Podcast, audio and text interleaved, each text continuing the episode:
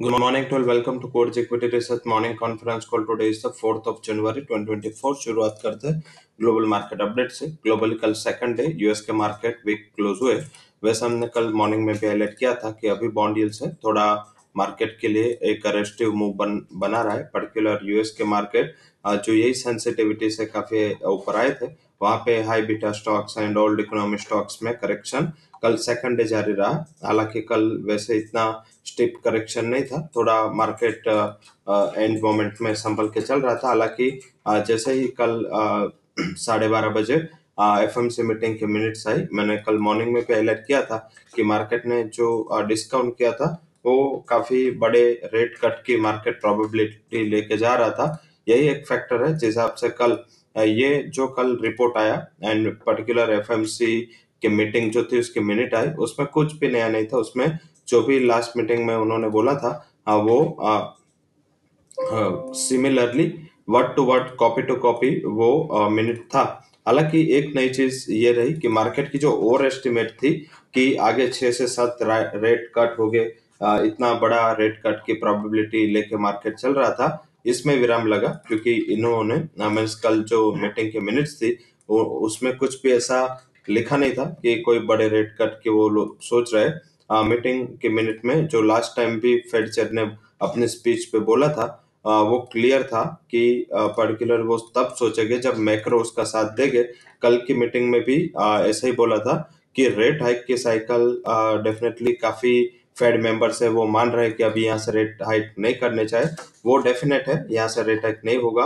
ये एक probability strong है और इसी हिसाब से कल उसमें दिख रहा था बट जो रेट है उसमें उन्होंने बोला है कि वो डेटा ड्रिवन होगा। अभी कोई डिसाइड किया नहीं गया है। एंड लास्ट अपने उन्होंने वक्तव्य में भी बोला था हालाँकि बॉन्ड मार्केट ने उसको थोड़ा ज़्यादा ही अर्ली और ज़्यादा ही बड़े आ, स्केल पे ले लिया था। तो इस हिसाब से थोड़ा एक एग्जागरेट मोमेंट से थोड़ा ये एक रियलिटी की ओर का मूवमेंट दो दिन देखा गया हालाँकि आज मॉर्निंग में अगर फ्यूचर्स देखे तो एक स्टेबिलिटी के साथ कारोबार कर रहे एंड बॉन्ड यील्ड में भी कल का उछाल फिर भी टिक नहीं पाए। तो आई थिंक आज से लग रहा है कि मार्केट में रिकवरी का मूड स्टार्ट होगा। एशियन मार्केट सारे नेगेटिव है, क्योंकि ओवरनाइट क्यूज वीक है। तो इस हिसाब से आज शायद इतना ज़्यादा सेंटिमेंट परिवर्तित ना हो। बट हमारा मार्केट थोड़ा फॉरवर्ड लुकिंग है। एक्शन थोड़ी ग्लोबल मार्केट पे इम्पेक्ट आने के पहले आ जाते। तो मेरे हिसाब से आज अ डे ऑफ़ रिकवरी होगा। एंड पर्टिकुलर काफ़ी इसके दूसरे भी रीजन है, जो मैं रिकवरी के हाईलाइट कर रहा हूँ, वो हम आगे डिस्कस करेंगे।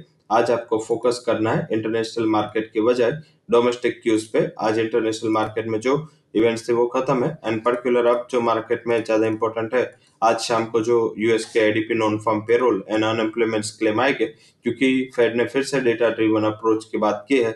तो डेटा काफ़ी इंपॉर्टेंट हो गए। तो डेटा के ऊपर फोकस करें। एडीपी नॉन फार्म इंपॉर्टेंट है। एंड फ्लैटिस आने की उम्मीद है। कुछ भी उछल आता है तो फिर से वोल्टालिटी होगी। अनएम्प्लॉयमेंट क्लेम्स भी नीचे आने की उम्मीद है। तो आई थिंक ये दो डेटा आज के इंपॉर्टेंट हो गए।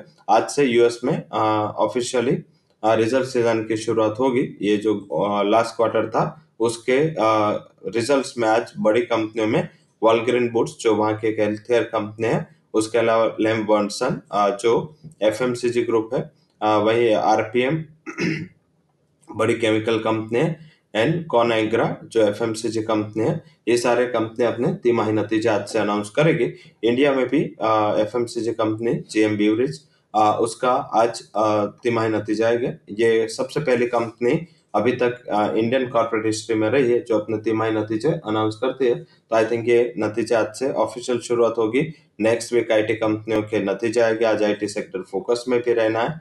इसका डिस्कशन हम अपने जो फंड हाउसेस रिकमेंडेशन में करेंगे।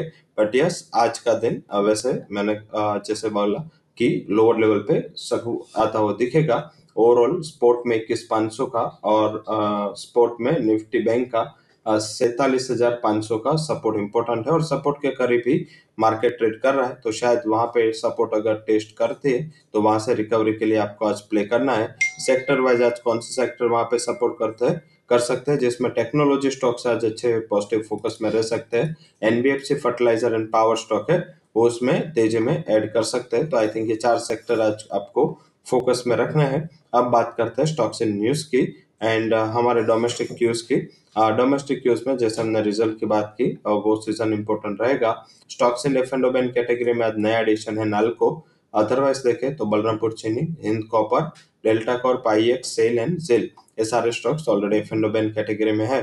तो इसका ध्यान रखें चाइना की 10 साल की बॉन्ड आज अप्रैल 2020 जब कोविड का मीन्स के काफ़ी नेगेटिव टाइम था उसके बाद के लोवेस्ट लेवल पे आ चुके हैं तो चाइना काफ़ी बुस्ट दे रहा है। यही एक नेगेटिव है आ, क्योंकि वो कंज्यूमर सेंटिमेंट बुस्ट करना चाहिए था बट अभी तक किया नहीं। इस हिसाब से थोड़ा चाइना में मोमेंट है। हालाँकि लग रहा है कि जनवरी से चाइना में एक अच्छी स्ट्रांग मोमेंटम फिर से वापस लौट सकती है।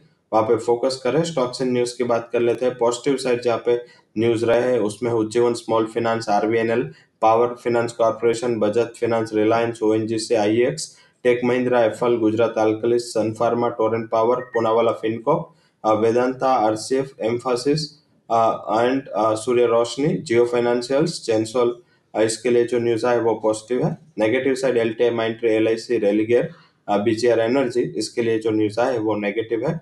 फंड हाउसेस के रिकमेंडेशन में सबसे ज़्यादा हाईलाइट रहा है, वो है जेपी मॉर्गन का इंडियन आईटी कंपनी पे रिपोर्ट जेपी मॉर्गन जो यूएस आईटी कंपनी को थोड़ा बहुत नर्वसनेस था एंड उसकी कमेंट भी थोड़ी बिग थी, वही जेपी मॉर्गन आज इंडियन आईटी कंपनी पे बुलिश हुआ है. जेपी मॉर्गन ने ऑलमोस्ट सारी आईटी कंपनी बड़ी आईटी कंपनी को आज अपग्रेड किया है. इसमें सबसे ज़्यादा अपग्रेड में पॉजिटिव साइड जो आज स्टॉक रह सकता है वो इन्फोसिस एंड एलटीटीएस हमने हमारे पोर्टफोलियो का भी स्टॉक है एंड हमने इस साल में पर्टिकुलर सबसे ज़्यादा अगर किसके एडवाइस की है तो हमने L T T S and L T T S पे हमारा पोर्टफोलियो स्टॉक है एंड इन्फोसिस ये दो स्टॉक के हमने ऑलवेज रिकमेंड किया है क्योंकि उसका बिज़नेस मॉडल वैसे अच्छा था but yes due to some reason दोनों स्टॉक अंडर परफॉर्म कर रहे थे अब वहाँ से आउट परफॉर्मेंस के भी आ, उसमें जेपी मॉर्गन की राय है।